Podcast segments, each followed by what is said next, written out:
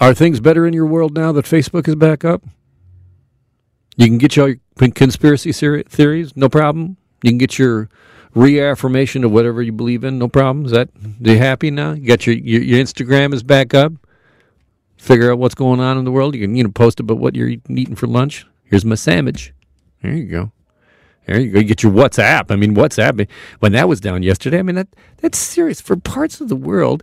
That is the major method of communication. I mean, that's that's what people use. And then it was down for hours and hours yesterday. This at the same time going on right now in the United States is a Facebook whistleblower testifying before the Senate. Here's Frances Haugen t- telling senators about the truth of Facebook. I joined Facebook because I think Facebook has the potential to bring out the best in us. But I'm here today because I believe Facebook's products harm children, stoke division, and weaken our democracy. The company's leadership knows how to make Facebook and Instagram safer, but won't make the necessary changes because they have put their astronomical profits before people. Congressional action is needed. They won't solve this crisis without your help. To talk more about what's going on with Facebook, both from that perspective and also the technical perspective of what happened yesterday, I'm pleased to welcome to the program Dr. Brett Caraway, who is a professor of media economics at the University of Toronto. Welcome, Brett. Hey, thank you for having me on. Let's talk about what Facebook is actually saying, what happened yesterday. Quote, uh, configuration changes on the backbone, backbone routers. Can you put that in layman's terms for us? Can I just start out by saying I'm I'm so proud of the fact that I didn't even notice that Facebook went down yesterday. I, I, I, was doing more important things with my life yesterday, so I, I was happy that I didn't notice. Uh, what they're talking about there, just in sort of layman terms, is uh, the the backbone router. That's that's no different than the router you have in your house, except it's kind of like it's on steroids. Um, what what's happening there is Facebook has to coordinate a huge amount of data traffic across its various data centers. Data centers are these things that are basically responsible for storing data, processing data and then making that data accessible not only to Facebook employees and internal business units, but also to outside stakeholders, third party developers, uh, and you. The, the backbone router is basically responsible for coordinating data across those discrete Facebook networks. These are just like very high powered gateway devices. They they're very high performance, they're very reliable, and they um, facilitate communication across a very, very large number of computers.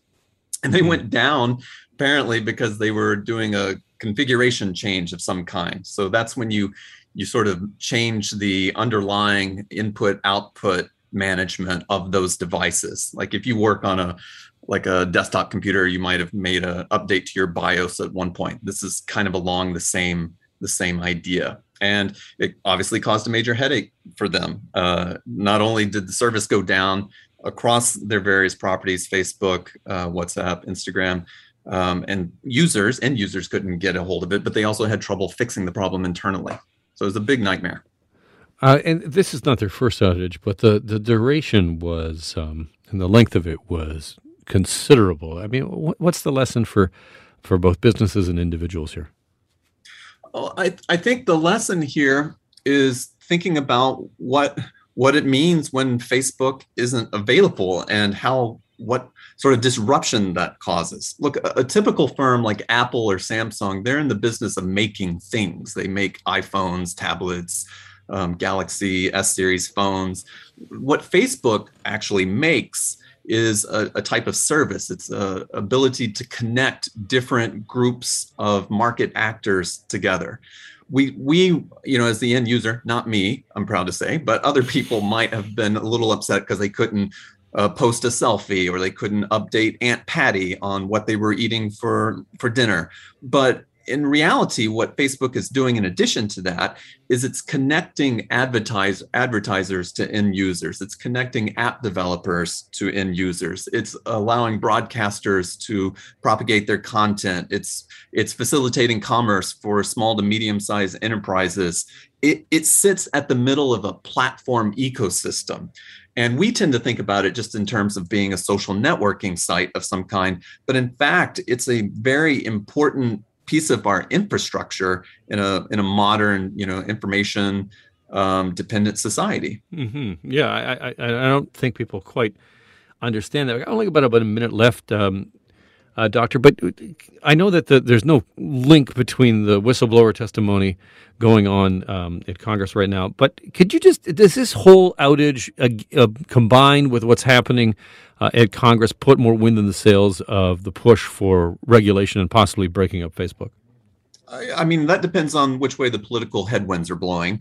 So I'm not sure about that. The, what's going on right now is a, a different sort of concern. It's about the uh, harmful content, whether it's algorithms and how it amplifies like body image issues among teenagers or how it propagates misinformation around COVID or is used for organizing among fringe political groups. But what this outage is more like like what happened with Rogers back in April. It's a it's an outage of something that looks like a utility, except here instead of just impacting you know certain regions within Canada, we're talking about impacting three and a half billion people worldwide.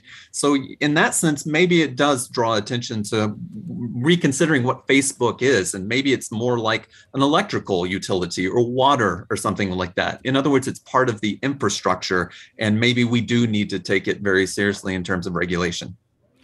Dr. Caraway, thank you so much for your time. I appreciate you joining us. Yep, my pleasure. That is Brett Caraway, who's a professor of media economics at the University of Toronto.